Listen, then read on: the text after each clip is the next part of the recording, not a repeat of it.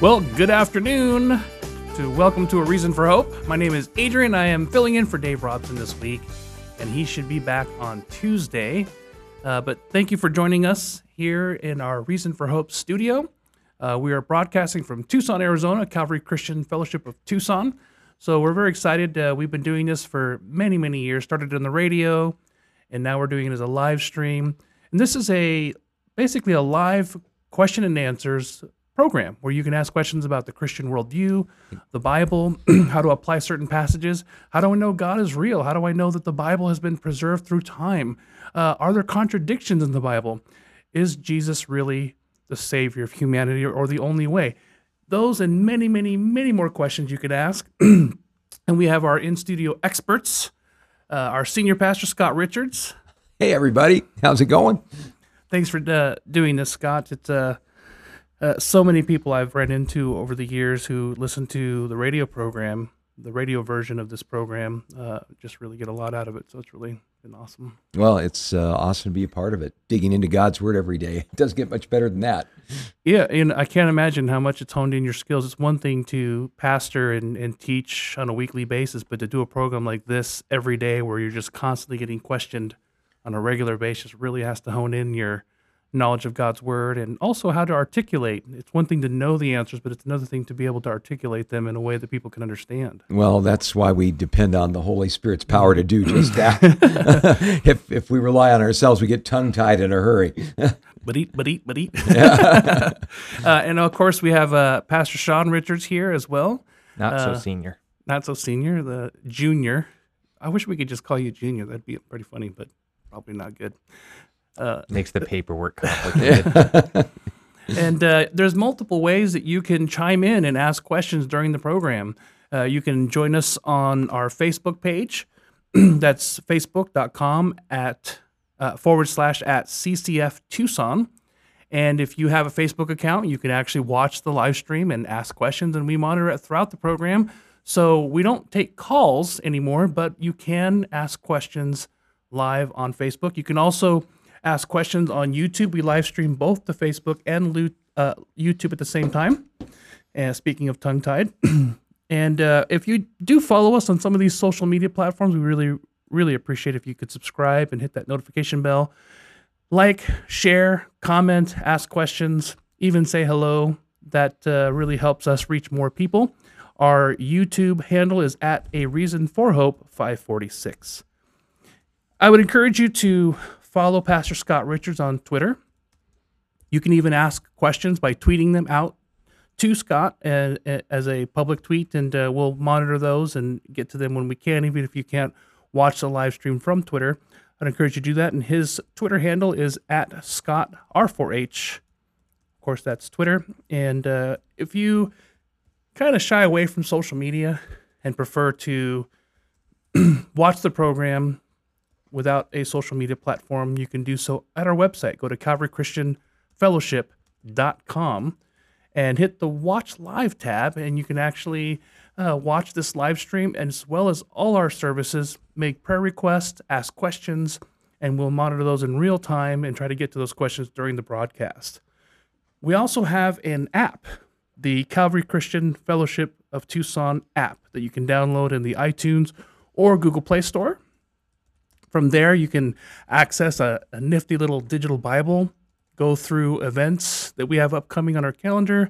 You can watch or listen to past services or messages. You can uh, join prayer groups and chat groups. It's a really awesome little app. You can also, if you're a member here, you can even uh, conveniently make your donations on the app. So I would encourage you to use that if you haven't already. If you want to just watch our services, you can also do so on the Amazon Fire Stick products as well as Roku. If you want to be a little more anonymous and don't want to um, engage on social media, you can just email us as well, questionsforhope at gmail.com. Before we take your questions today, we'd like to take a moment to pray and ask the Lord to be with us. And uh, that way, we, as you said, do not rely on ourselves. Absolutely. Let's do that. Father, I thank you that we can welcome your presence here. Lord, uh, thank you that you never leave us and never forsake us.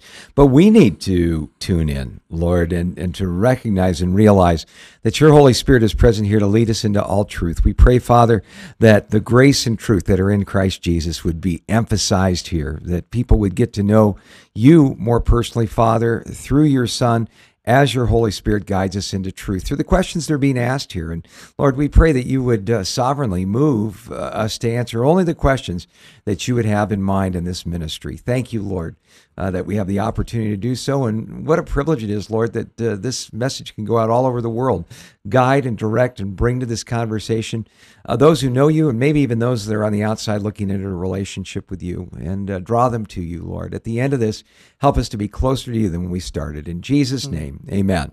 I like that. Help us to be closer to you than when we started.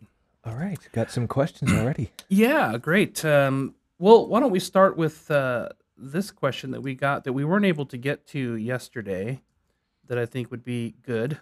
And it kind of ties into one of the questions we dealt with this week about watching uh, media programs that do not uh, necessarily communicate a Christian message, maybe even the opposite of that.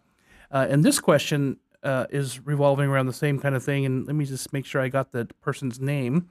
Uh, this was Renee. Renee wanted to know Does watching violent TV shows make someone not a Christian?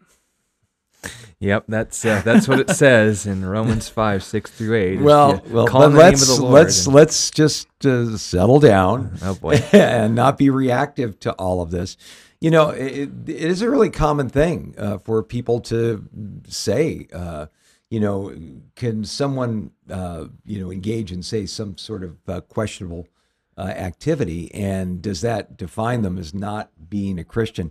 You know, Sean, I think you were dead on as far as uh, the tack that you're taking on all this, because we need to ask ourselves a really simple question: What does it mean to be a Christian? First of all, if we're going to determine who's a non-Christian, probably should know what makes a genuine Christian uh, in the first place. What from the definition of God's word is necessary for a person to be a part of God's forever family. 100% sanctified holiness. Sarcasm over. Yeah. It's the affirmation of two fundamental truths. First, that Jesus is God, and secondly, that he proved it in a moment of history through a historically verifiable resurrection from the dead. Obviously, anyone competent with handling history can acknowledge those two things, but the moment you understand that not only happened, that not only notes Jesus who he said he was, but that that was done for me, that that's relevant to me. Right. That's what makes someone a Christian, a little Christ. Now, obviously, the term and title of Christian is a little Christ, and so people expect you to act Christ like. And Paul mentions this many times under inspiration of the Holy Spirit and saying that we should put off coarse jesting and uh, the sort of rudeness that colors the world. Yeah. And this is a quote such is fitting for saints. Now, again, saint is a often misunderstood term as well. It's just someone who's in a right relationship with God. Yeah. And Jesus yeah. himself said that the way we're right in a relationship with God, the way we do the works of God, John chapter 6 says, is to believe in him whom he sent. Right. So, regardless of your entertainment sources, regardless of the even areas of sin in your life, the Savior is what makes or breaks you eternally. So, when we ask the question, could you still be a Christian and do that? Normally, it's being asked from the first person perspective of how far can I get away from Jesus and still be in. Right. But there's also this aura, and I'll just be straightforward about it, as if my sarcasm hasn't communicated that already, in the more accusatory position and saying that could they be a Christian and still do that? Because I don't, and I'm a Christian. They do that. Therefore, are they really Christians? Because they do things I don't do. I'm a Christian, but they do those things. The best place we always want to turn people to when it comes to this in a positive or negative is, of course, Romans, excuse me, uh, chapter 14, where it notes, Am I causing my brother to stumble? Am I walking under the law of love? Right. So, yeah. am I taking into consideration what it means to be a Christian, well, B is just a definition by nature. You believe in Jesus, you're set. What he did, what he, how he proved it, and that that's for you. But what ultimately reflects that is another ballpark entirely. This is what we call sanctification or growth. Obviously, we're going to be more like Jesus, hopefully, than we were yesterday, but not 100% like him today. And if he has shown you areas in vic- right. of victory in your life where, and note this on both stats, you can either handle those sort of violent TV shows and it's not a stumbling block to you, that's the ballpark I come from, or you just don't see a need to revel or approve of Romans chapter 1 style, the sort of things that this world celebrates, like violence and sex and drugs and whatever. Either way, you're modeling something that the Bible would approve of. But when walking in the law of love, what would be encouraged if you're in the company of people who constantly talk about things that make you uncomfortable is to call them up on an authority that every Christian should be under. And that's, of course, the law of love. Am I causing my brother to stumble by exposing them to these things? Voicing the fact that you're kind of uncomfortable with the sort of, uh, what's the word I'm looking for? Uh, gratuitous violence that is something that they can say, oh, well, I didn't know. I'm apologize if that made you uncomfortable. We'll be happy to note that. You can trust the Holy Spirit might convict them a little bit insofar as its influence on you. But on the other stat, we need to be correctable in the sense that if I think that someone's an inferior Christian because they either struggle or aren't struggling as much, at least in the way that I think, in areas that I don't necessarily, that makes them an inferior Christian to me because I've risen above those things. No, the Holy Spirit's brought you out of those things. We need to remember that too. So, when it comes to what we take in, obviously, Philippians chapter 4 is an important metric. Whatever things are good, noble, just, pure, of good report, if there's anything praiseworthy, meditate on these things. And obviously, if you can't keep track of all those terms, just focus on Jesus. Right. Uh, unfortunately, this world doesn't. Uh, offer Jesus as overtly as we'd like, so we have to sift through a little bit of garbage before we get to the diamonds. But the other stat is to make sure our hearts are in the right place and sane, not to judge or defame our brother in this matter. What matter? The fundamentals, what's actually important, and that right. is modeling the character of Christ to one another. When it comes to the things that we have been shown victory in, praise God when it comes to the things we're continuously being shown grace for by God, praise God. Both are something that He can bring us through. But make sure that we don't put ourselves on pedestals because of A, what we don't do, and B, what we think everyone else ought to be doing, because that's just as silly. Yeah. Yeah. And, and I think uh, one of the key issues that we really need to work through is a distinction between two aspects of the Christian life the Bible speaks as uh, being absolutely crucial in our walk with God, and that is salvation and sanctification. Mm. Uh, maybe the, the best and simplest way to see this distinction is to take a look at one of the key passages that we look at that defines what it means to have a saving, that is, a genuine, real, born again, r- living relationship with God. Ephesians chapter 2, verses 8 through 9. For it is by grace, God's unmerited favor, that you are saved through faith that not of yourselves, it's the gift of God, not of works, lest any man should boast. Uh, in other words, we are saved simply by putting our faith and trust not in anything we do for God, not living up to any kind of moral conduct or, or character or anything like that, not uh, getting our act together. I've run into some people who've said to me, uh, you know, I, have received Jesus as my Savior, but I, have got to clean up my act first. I got to quit smoking first. I've got to, you know, you name the, the area. You no, no, give your life to Jesus and he'll take care of, of, uh, of cleaning up your act. Uh, it's it's a fool's errand to try to clean up our act without having the the power of God to change us from the inside out, mm. to give us a new nature, to want to do mm. those things that please God. But the thing that I love is this: we always forget this. Ephesians two eight and nine, for it's by grace that you've been saved through faith, that not of yourselves, it's the gift of God, not of works, lest any man should boast. But the very next line in verse 10 says, For we are his workmanship, mm. created in Christ Jesus, not by good works, but for good works, which God prepared beforehand that we should walk in them. So that, that's the whole area of what we do in response to having a living relationship with God. And, you know, we real, we realize that we're His workmanship. The the word workmanship is really a beautiful word in the original language. The Greek word poema. We get our term poem from it. Literally means a work of art. Um, you know, maybe seen the bumper stickers. God didn't make no junk. Well, when you are born again, God is making you into a masterpiece spiritually from the inside out. And so uh, we're not saved by good works, but we're saved for good works. Well, some people say, well, what are, are these good works? Well, I can think of one right off the top uh, water baptism. Water baptism doesn't save you unless you've got Jesus in your heart. Uh, all you're going to get by going through the ritual of baptism is wet.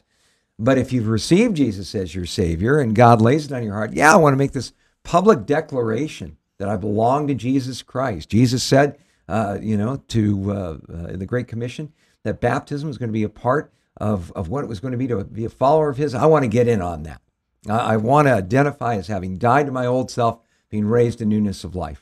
Not in order to receive this, but because I have received it. Well, there's an example of those good works, and the list starts going on as we grow in our walk with God. We learn the things that please Him. We learn to turn away from the things that do not. But it's a, as you said, Sean, it is such an important thing to see. That's a process. It's not something that happens overnight. So for someone to say, um, "Can someone be a Christian and do X and such?" It reminds me of a line from C.S. Lewis, where he said, uh, "You know, some people will object and say, why should I become a Christian?" the biggest cranks that I know are Christians. And Lewis said, Be careful about that because you don't know how much bigger a crank that person would be if the Spirit of God wasn't working on them. You know, we all start at different places, if you will, different areas that God has to work on. Some are really overt and, and obvious, some are internal and uh, are going to take a lifetime to be able to work through. Uh, but the, the, the bottom line, though, is this when we follow the Lord, He is going to do this work within us, and sooner or later, these things are going to change. So, if we look at a particular area uh, of sanctification, like you said, Sean, that maybe we've gotten nailed down, maybe we've struggled through it, we've got it nailed down, but we see somebody else still struggling with it. Maybe you were a smoker before you, you came to know the Lord, and uh, you you gave that up because you wanted to honor God. And then you see somebody you, you saw in a Bible study or a church service with a Bible, and you know they walked outside. And we've got a, a place here at our church where people who still smoke kind of congregate and you know run out there. You know the, the fellowship of smokes, uh, we we call it. But you know the Or Bible. people in the Midwest call it, the lobby. Yeah, exactly. But uh, but the the the the thing is, for someone who has had victory over that area, to turn around and say, "Oh, here's people who don't have victory over that area, therefore they're not saved." Um, would they want that same standard of- applied to them before they quit smoking? Uh, you know, and and you can list the area of, of progressive sanctification if Yeah, you want to use the highfalutin term. Now you're staring at you Romans 2, where Paul says, whatever whatever standard you use to judge others, by that same standard you'll be judged. Yeah. Well, so we got to be careful with that. You know, I'm I'm more concerned with the heart of somebody that is uh, well becoming a sin sniffer or part of the propriety police, looking for these external things and saying, "Oh, we got to," you know, somebody's having fun. We got to stamp that I out. I like how Howard Hendricks worded it professional fruit inspector. Exactly. I, I worry more about the condition of a person's heart who's like that than I do someone who is struggling, maybe stumbling, but wants desperately, you know, and, and to please Jesus, even heartbroken over the fact that they they do stumble and fall in certain areas. Because You know, and uh, you know, it, you know, I think of the uh, the parable that Jesus taught of the the Pharisee and the tax collector. The two were in the temple. The Pharisee prayed thus with himself. We're told the only one listening was the Pharisee. He says, "I thank God I'm not like other men, sinners, extortioners, or like this tax gatherer over here, for I uh, fast two times a week. I give tithes of all that I possess."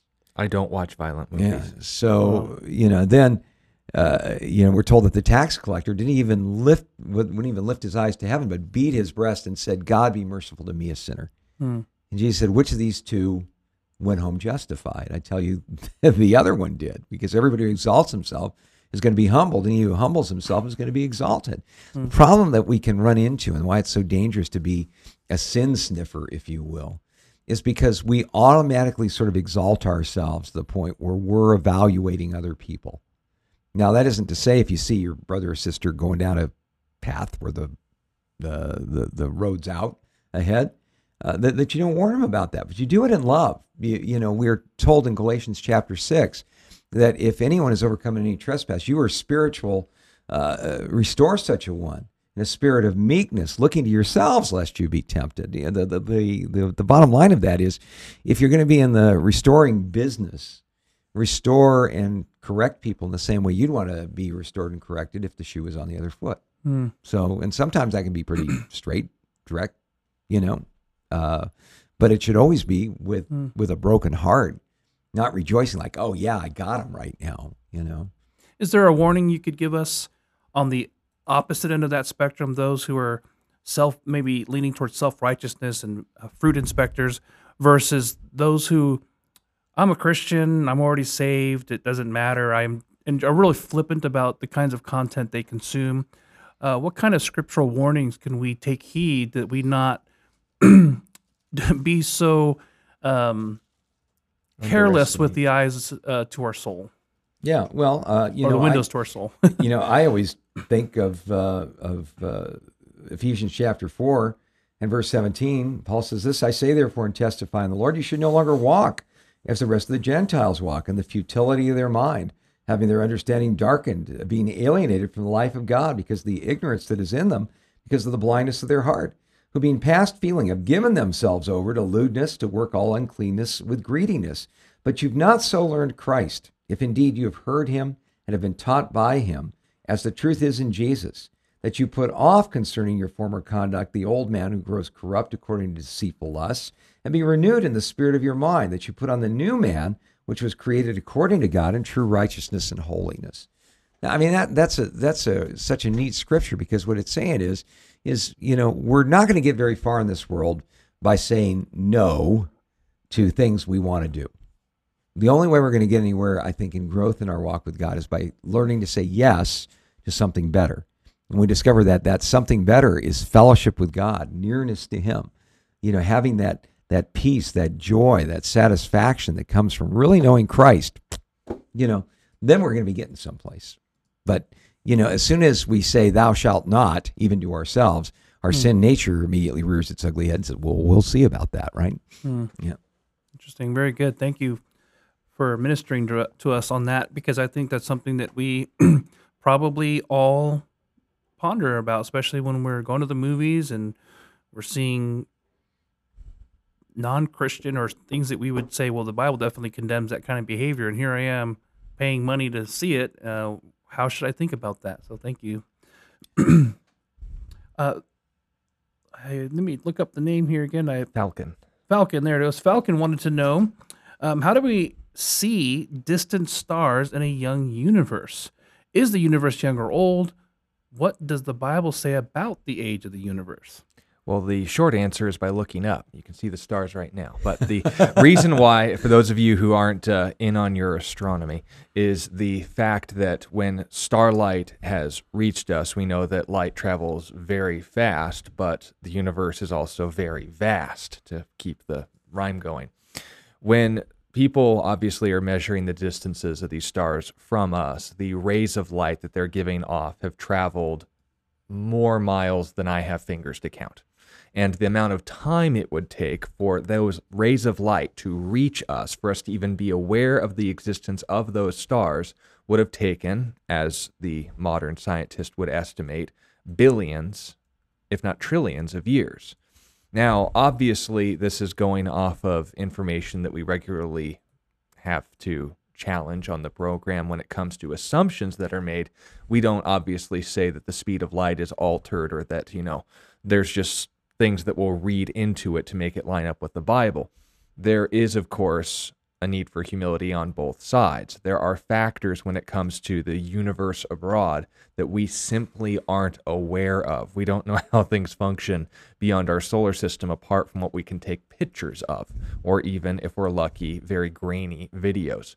But the point being made is when it comes to the reasons scientists put forward, these old Earth phenomena, distant starlight is one of them. We've had a guest actually on the broadcast many Christmases ago before I was uh, involved. And what was interesting about the experience Yeah, is Dr. that Russell Humphreys. Yeah.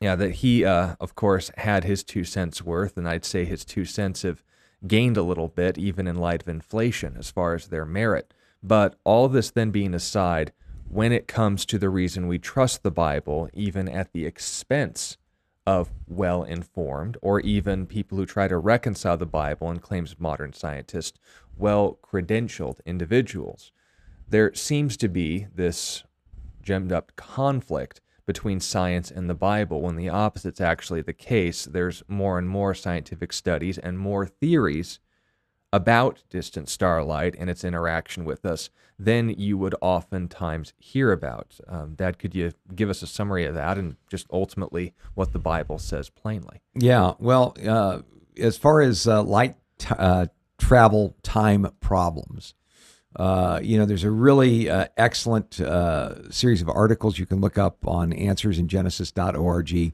and you can go as, as deep into all of this as as you would like to know. Uh, you know, uh, the uh, we had Dr. uh, Russell Humphreys on there. We need one of the things he pointed out. First of all, is a, fascinating scripture that we find in the book of Isaiah, chapter 42 and verse 5. It says, Thus says God the Lord, who created the heavens and stretched them out, who spread forth the earth and that which comes from it, and so on.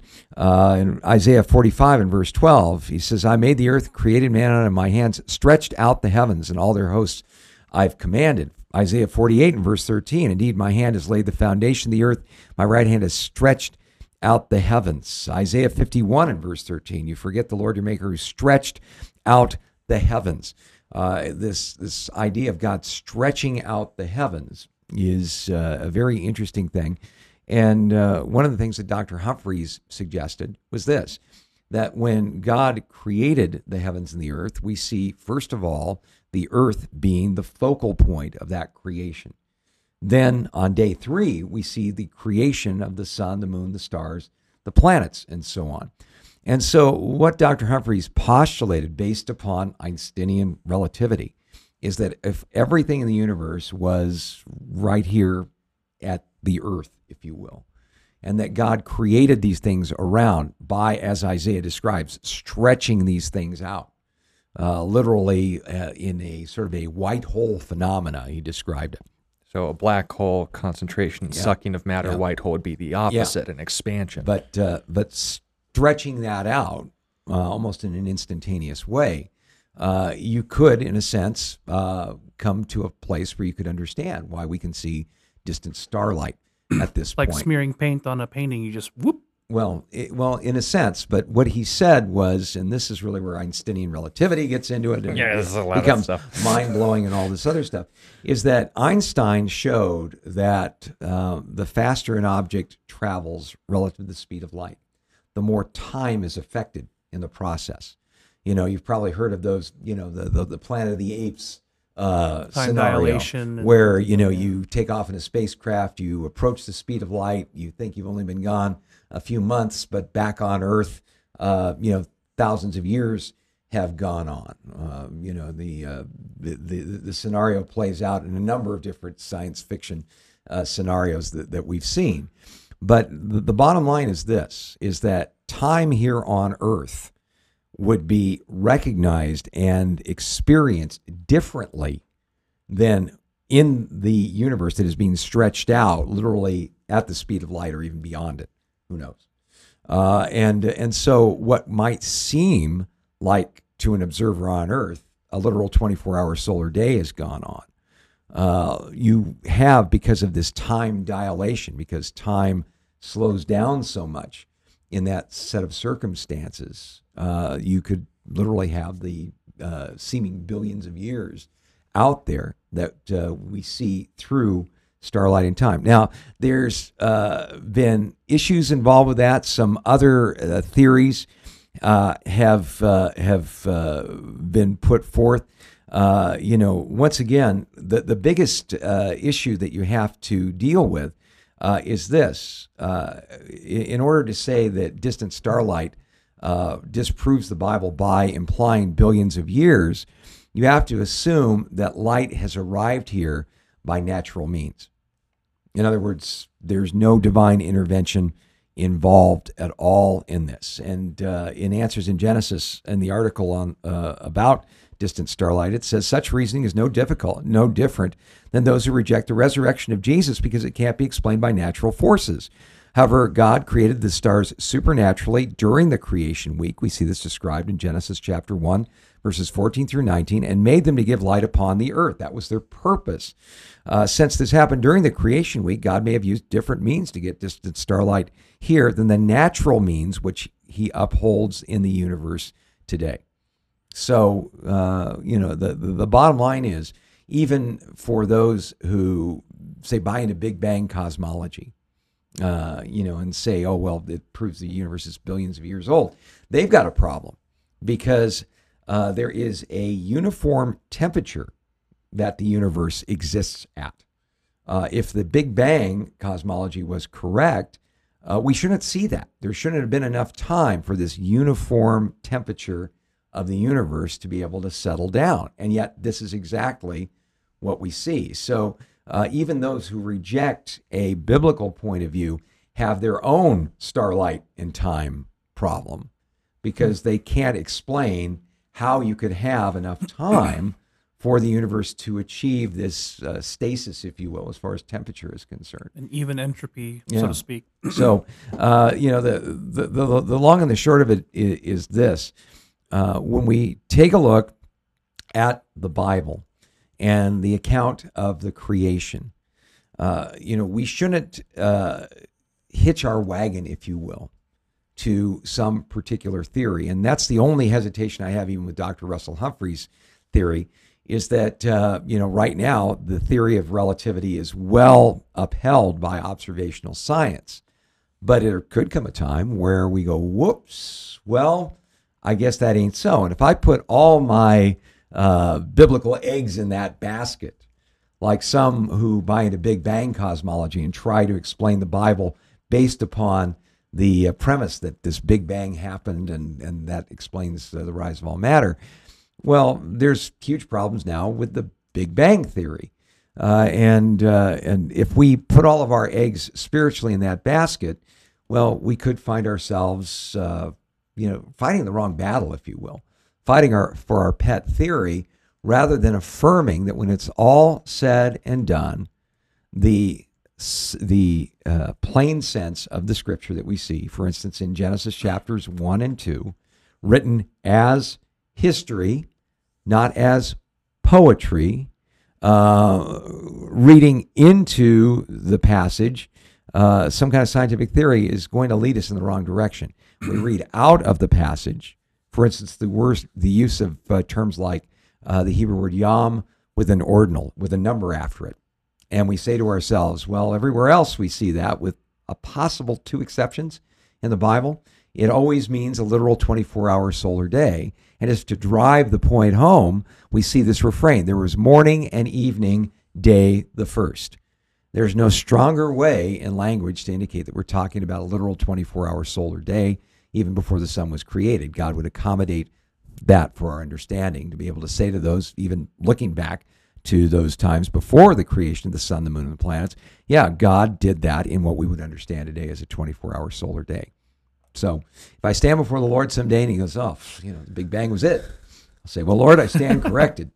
but uh, I would feel much more comfortable standing before the Lord and saying, you know, Lord, what I really tried to do uh, was not try to read into your word, but read out of it. And, and that's why I came to the conclusion that I did. I'd, I'd be much more comfortable talking to the author of scripture from that mm. perspective than say, well, you know, there was a scientist and he was really intimidating and people were calling me a knothead for believing in this mm-hmm. stuff. So I jettisoned all that and tried to read all this stuff in. My But- professor shamed me in yeah, class. exactly. Exactly. Anything you'd add to that? Nope. Just quick recap. Scientists are coming up with more and more theories every single day, and the certainties of the past are now the superstition in the future. Hmm. So when it comes to where you're going to put your confidence in, the Bible has withstood a lot more opposition than we give it credit for. But when it comes to how people are handling it, you can at least give them enough credit for doing a lot of homework with the information we have. But like I've told my pagan and atheist friends time and time again, whenever this issue comes up, when I was in school, the earth was for certain hundreds of millions of years old. Now, the kids today are being told it is hundreds of billions of years old. So either we're a lot older than you realize, or this isn't exactly a science. Yeah, yeah. Well, again, uh, science checks out uh, when it begins to speculate on past events that no one was around to observe. Because that's history. Uh, nobody was there to be able to observe a Big Bang. No one was there to be able to go back four billion years in the H.G. Wells time machine and say, "Oh, well, this is what the universe looked like." And note, uh, if you say, I don't know, I'll grant you that. Yeah. But I have reason to believe that the person who was there knew because he then came to this world as Jesus of Nazareth and affirmed Moses plainly. Yeah, I can stand on that. And rose from the dead to give us the credentials to be taken seriously. So there you go. So, Well, thanks for your question, Falcon. really great question, and also something that we should ponder when we're communicating our faith to those who have been raised by uh, the secular worldview. Uh, next up, uh, Yari wants to know 1 Corinthians six eighteen. How is it a sin against your own body? yeah, the passage is he who commits sexual morality sins against his own body. And it's in the context of addressing people in Corinth that would regularly involve themselves with uh, priestesses of Aphrodite, or as we would call them today, prostitutes. The concern that a lot of people have, and you talk about it in terms of eyes as well as in physical uh, bodies, it's pretty straightforward, Yari. It's because it involves your body and it's a sin. So when it's a sin, it's not just against God morally, it's against us physically because by nature we were designed, there's an intent to our sexuality for monogamy and fidelity, yet our fallen sinful nature and rebelling of that seeks The exact opposite, Yeah, yeah. infidelity and indiscretion. Yeah. So I don't know what else to add to that, but just note when it says it's a sin against your own body, it's not like there's this separate moral system of your body apart from God. It involves your body, and your body was made for a purpose, which is why the passage goes on to say, "You were bought with a uh, at a price, therefore honor God with your body." Yeah. That's uh, noting that this is not one of the ways you do that. Yeah. Excellent. Thank you very much. Uh, trying to make sure I get the names right. Lily, Lily wants to know what are the strong bulls of Bashan in Psalm 22:12. bulls that were strong from the region of Bashan. Well, the the it is a great question. Uh, you know, when we get into Psalm 22, uh, we realize that we are dealing with a couple of different things. First of all, we are dealing with a prophecy because there are things that David describes in this psalm that certainly never happened to him. Uh, the uh, the agonies of crucifixion, if you will, are described in uh, some pretty interesting detail in this particular psalm. But as other psalms and even as prophecy, uh, we see oftentimes we see poetic images to drive a point home. Uh, you're referring to uh, Psalm 22 and verse 12, where it says, "Many bulls have surrounded me; strong bulls of Bashan have encircled me. They gape at me with their mouths like a raging and roaring lion." Uh, I am poured out like water, and all my bones are out of joint. My heart is like wax; it is melted within me. My strength is dried up like a potsherd. My tongue clings to my jaws. You have brought me to the dust of death. For dogs have surrounded me. The congregation of the wicked has enclosed me. They pierced my hands and my feet. I count all my bones. They look, they stare at me. They divide my garments among them, and they and for my lots they cast uh, my they cast lots for my clothing. Now, notice uh, an interesting thing here, Lily. Uh, there are a number of images that uh, David uses to describe what we would put under one category the congregation of the wicked. In other words, we're talking about wicked people here. But David uses, under the inspiration of the Holy Spirit, a number of different images to describe them. One of them is the idea of bulls. Bulls are very strong, uh, intimidating creatures. I can recall having a few uh, encounters with bulls uh, back during my track days when we try to take a shortcut across a uh, fenced in uh, pasture and there'd be some of those Brahma bulls out there. and they're very aggressive and very territorial. And boy, one starts coming after you, it's an, an intimidating kind of a thing because you realize that, uh, boy, the business end of that bull could do you some serious harm. So, you know, the images of bulls of Bashan. Bashan is an area that is up towards the area around the Sea of Galilee, up towards northern Israel, the area up uh, even beyond that that we would call the Golan. Uh, pasture lands where raising livestock like this was very common. And so the bulls of Bashan were known for being very strong, very healthy, very virile, very intimidating forms of the species. Hmm. You know, and so what David is seeing as God moves him from his current situation to literally seeing what Jesus sees as he dies on the cross is the strong bulls of Bashan, the Roman soldiers, is, are probably what is in view there, because uh, these individuals were not just well equipped and well armed, but they were very well developed from their training. They were very intimidating individuals, especially those that were on crucifixion detail. They were no one to be trifled with. So these strong bulls of Bashan have encircled me. They gape at me with their mouths like a raging and roaring lion. In other words, we see those surrounding Jesus here not just being described like bulls, but like a roaring lion. I've also had an up close and personal encounter with a roaring lion. Uh, where I went to uh, junior college in California, they had a, uh, a division there called the EATM program, Exotic Animal Training and Management, or EATM. And uh, one of the animals they had at the EATM complex was a alpha male African lion. I can recall a couple of times playing softball out there where the ball would get too close to the cage. You reach down there, and that line would let you know when you got close.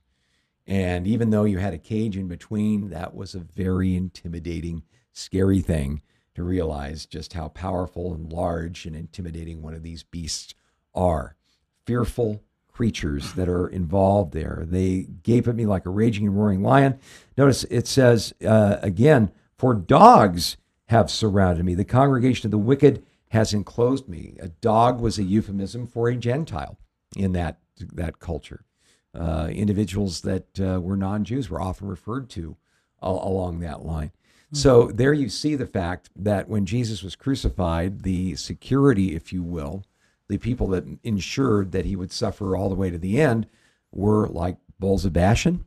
Uh, they were like roaring lions and uh, they were dogs in that they were Gentiles. Uh, they were very intimidating. Uh, they were very powerful looking, and uh, hmm. boy, they would let you know uh, verbally if you got out of line, and they wouldn't warn you twice. So that's what we see there in that particular image. Anything you want to add to that, Sean?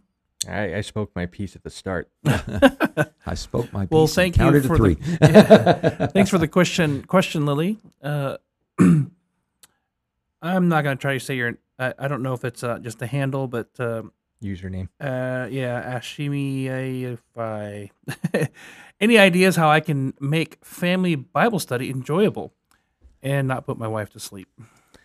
Wise man by the name of Levi Lusko once observed, "The Bible isn't boring; you're boring." so wherever the problem is, it of course would be to raise your standards. But if uh, you know, communication skills are wanting, obviously just give them the opportunity to say, okay, well, where are you, first of all, at in your walk with God that you'd want to get into? If it's a time or season for prophecy, I'd recommend the Old Testament. There's an entire section of it from Isaiah all the way to Malachi discussing things that are just going to make your eyes pop when you are familiar with the gospel accounts. If you need the more fundamentals, the Gospel of John, First Thessalonians, and Philemon are always excellent places to start. And if you want, uh, you know, good guidance, there are plenty of ministries that we could walk you through. The Enduring Word commentary by David Guzik is a good resource and uh, basically giving you the sort of insights, but it's also knowing your audience. When it comes to the sort of things that pique my interest, obviously I look for references. I look for uh, cross platforming, if you will. When I see the Old Testament mentioned in the New and the New Testament illustrating the Old, I get excited, but I'm a weirdo. If on the other hand, you're the kind of person who enjoys, you know, history and, you know, events of war, the book of Judges is an excellent example of that, as well as Joshua. If you want to get more into the expressive side of things, then Song of Solomon and the Psalms are excellent places to go.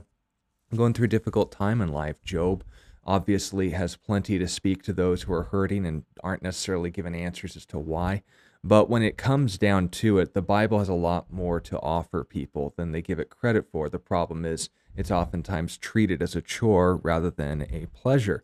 If you become familiar with the Bible and you understand where your audience is at as well, you could engage with them on a level and personalize it in such a way where they will find it engaging.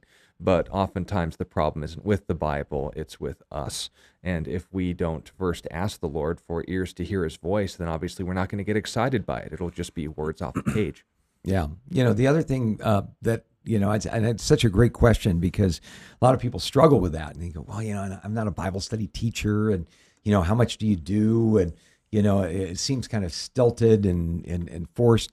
Uh, you know, one thing I'd, I, I would, piece of advice I'd give you is uh, start small. Start small with something that is manageable.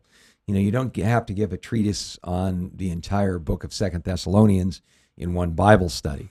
Uh, but you can try. What what I would suggest that you do is uh, maybe get a hold of some of the tools that are available out there that can help being in the Word and prayer together with your wife on a daily basis. Something that becomes regular and consistent, and that regularity and that consistency uh, can really be a powerful thing. The thing I would uh, would really suggest to you that uh, my wife and I go through uh, on a, a, daily basis. We got a hold of a, uh, booklet uh, by Chuck Smith Jr.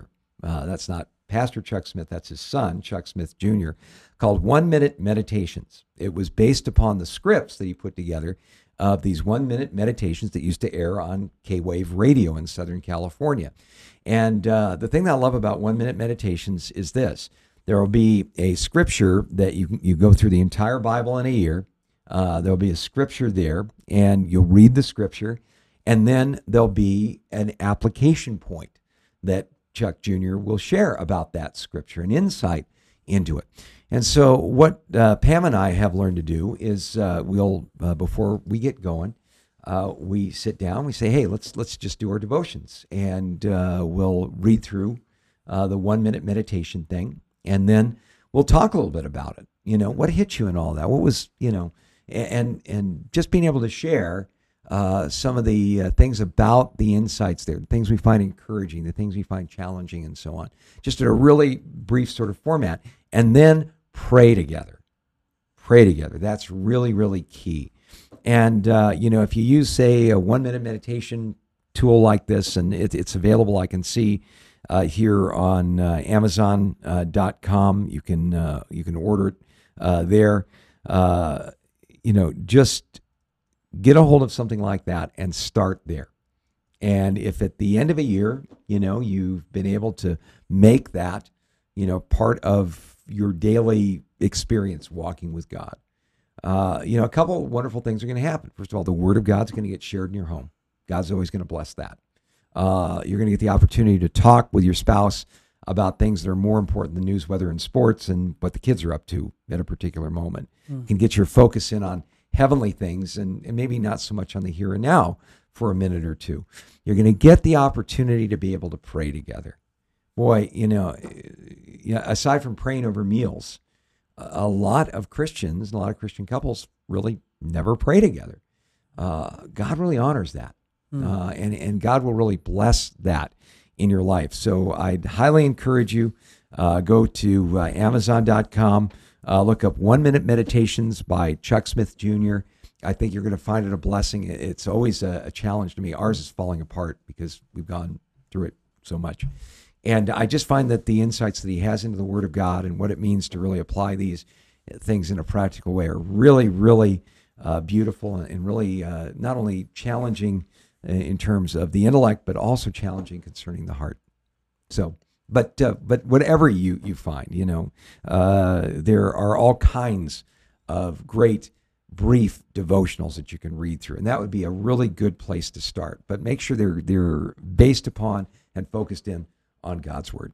Oh, so. thought I found it and I clicked on it and it didn't do anything. Yeah. so, but uh, th- thanks for sharing that. Amazon, you've betrayed us. Yeah, yeah, it showed the book and I clicked and then it just said search for the Messiah. yeah. Yeah. oh well. Well, thank you for that. We have uh, a little bit more time to take some more questions. Um, and but thank you for that question. Um, Rod wants to know what does it mean that the worlds were framed by the word of God? Uh, Hebrews eleven thirteen.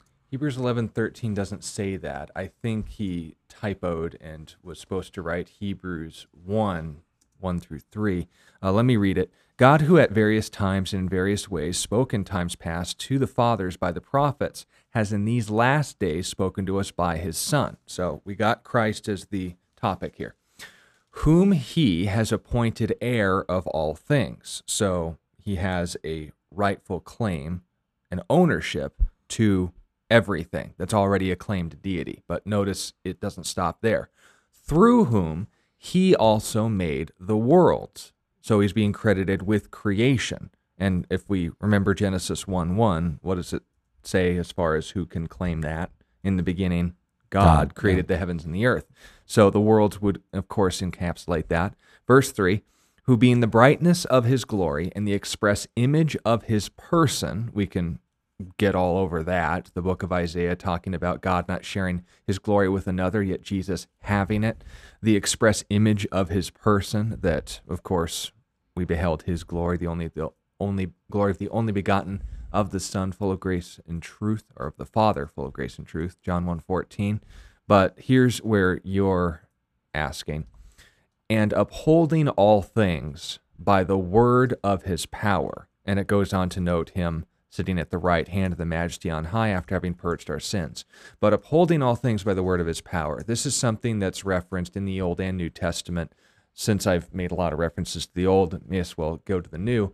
Uh, this is referenced again in Revelation chapter 4, where at the very, very end of the chapter, the 24 elders, we're not certain to their identity, but they're up there, and and their worship of God, they give him credit, and this is specifically addressing the Father. You are worthy, O Lord, to receive glory and honor and power, for you created all things, and by your will they were exist, they exist and were created. So the one who's sitting on the throne, the one who's described as just this unapproachable source of light, comparable to a jasper and a sardius stone, white and red, and just this huge display of power. These incredible creatures that we know as cherubim are worshiping God 24 7. Holy, holy, holy is the Lord God Almighty, referencing Ezekiel 1 and Isaiah 6, I believe. But it goes on and on from there and notes that sort of credit to God the Father as someone who not only is the, and this is what you're asking, the introducer of creation, but the maintainer of creation as well. That by his will, or as the author of Hebrews says, by his word, is keeping this world together. And we're also told in 2 Peter chapter 3 that there will be a point where God's will, God's word, will let this creation go. It will go up in what we would call scientifically the heat death of the universe. Uh, there's been plenty of studies that have been made about, you know, the concept of nuclear glue and this unseen force that just holds everything together in ways that we can't describe. We can just observe. We don't know its source or origin, but we do we can only see its effect. So the point being made is that when it says in verse 3, upholding all things by the word of his power, it's noting that the will of God not only introduced creation, but he's also personally involving himself in it. You see the Spirit also credited with this in Job 33, where it notes if the Lord were to withdraw his Spirit from us, all life would return to the dust. That there is that maintaining work of God as well as the creating work of God. Yeah, and and that certainly is is uh, what we see there. I think the passage uh, about being framed there, Hebrews chapter 11 and verse 3 says, By faith we understand the worlds were framed by the word of God, so the things which are seen were not made of the things which are visible. Uh, the idea that the worlds were framed there, uh, the term in the original language carries the idea not of necessarily the worlds as far as planets are concerned, but the ages uh, in which the creation plays out, if you will. Uh, you know, when uh, we see, for instance, uh, Jesus described uh, in the book of Isaiah, chapter 9, and verse 6 For unto us a child is born, unto us a son is given, and the government shall rest upon his shoulders. He shall be called Wonderful Counselor, Almighty God, Everlasting Father, the Prince of Peace. Some people have a problem with that because they go, well, well this is a prophecy about Jesus, but he's called the everlasting Father. Uh, well, it literally in the Hebrew carries the idea of the Father of the ages or the Father eternity. of eternity. Uh, you know, all of the ages, all of the seasons, all of the movements, if you will, in God's great symphony, uh, which is His plan for us in this world, from the creation uh, that we live in now to the new creation when we enter into eternity. That's it. The, the idea behind that is all of that was framed or fashioned by God, that nothing happens by happenstance, that, that all is a part of uh, the outflow of his sovereign hand. So, you know, when people say the worlds were framed by God, they get this idea of, you know, planets being made and things like that. That's certainly part of that.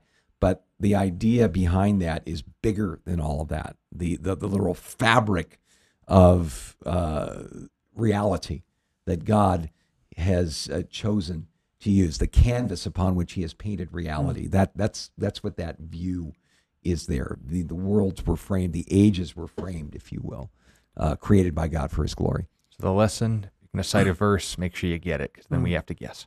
yeah. Now we have one minute to a- maybe answer Peter Burgess's question. Uh, can a Christian, well, the main por- portion of his question is what makes someone not a Christian, or how do you lose your salvation, perhaps? Uh, can a Christian commit suicide, murder, incest, etc., and still be a Christian? Are these things the worst sins? In a horizontal consequence term, yes, but in a spiritual relationship with God, no. All sin is separation and deviation from God's character. We started with the broadcast, we'll end with it. What makes someone a Christian is them affirming who Jesus is and how he proved it. When these things are a part of your life, obviously, they will naturally, through governing authorities, cut you off, hopefully, from the land of the living. But if, on the other hand, we ask, does it separate me from God forever? No more than lying or cheating or any of the superficial sins. The worst sin is the sin of that can't be forgiven, and that's an unwillingness to be forgiven. Yeah, and it it reminds me of something you say often here on the program, Sean, just really, really quickly. Um, if you feel like you lost your salvation, the best question to ask is where'd you put it? You know, is it if it's in Jesus, you're secure. Well, thank you so much for joining us today. Uh, we hope that you have a wonderful weekend. We'll be here the same place, same time on Monday. God bless you.